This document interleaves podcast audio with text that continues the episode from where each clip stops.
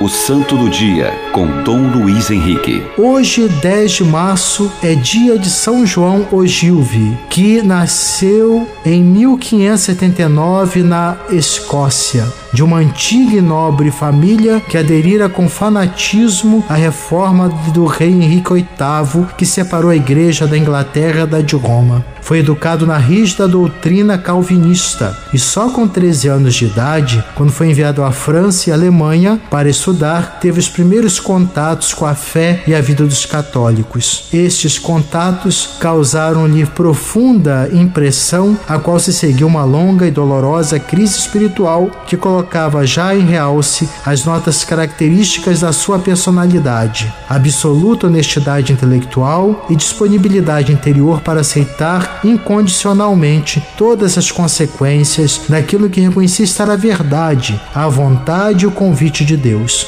A decisão que o jovem devia tomar não era simples. Abraçar a Igreja Católica significava para João a ruptura com a família e a perda do sustento que da mesma recebia. Implicava a renúncia à carreira brilhante que o futuro lhe prometia, e queria dizer por fim que quando voltasse ao seu país, o esperava perseguição. Encontrada a verdade, deixou tudo e pôs-se a caminho do novo ideal, pronto a enfrentar qualquer perseguição. O ano 1596 marcou a data de sua conversão ao catolicismo e admissão no Colégio Escocês de Lovaina, na Bélgica entrando depois para a companhia de Jesus. Segundo o testemunho de seus contemporâneos, duas eram as qualidades que, de modo particular, distinguiam o jovem religioso: a seriedade com que cumpria todos os deveres e a serenidade e a alegria de viver ao serviço de Deus e dos homens. Seu sonho era voltar à sua terra natal, a Escócia, a fim de levar a luz da verdade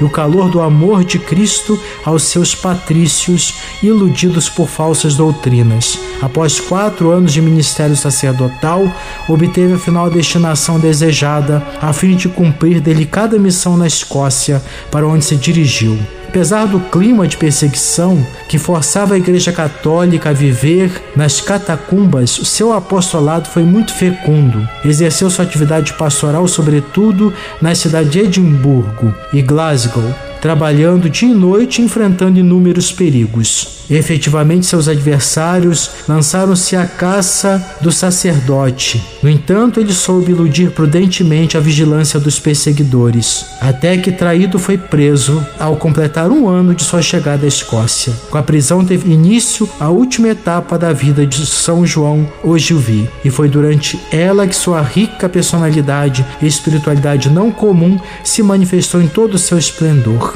Sua última confissão perante os juízes, a que foi submetido, ele falou: Hei de ser condenado por causa de minha religião e fidelidade ao Papa. Estou disposto a dar cem vidas e dá-las livre e alegremente. Não me arrancareis nunca a minha religião. Ouvida a sentença que o condenava à forca, abraçou os juízes, agradecendo-lhes a graça de poder morrer Marte, e, recolhido em oração, esperou o golpe final. Naquela mesma cidade, hoje surge majestoso o monumento a perpetuar sua memória e sua fé imperecível. São João Ogilvy, rogai por nós. O Santo do Dia, com Dom Luiz Henrique.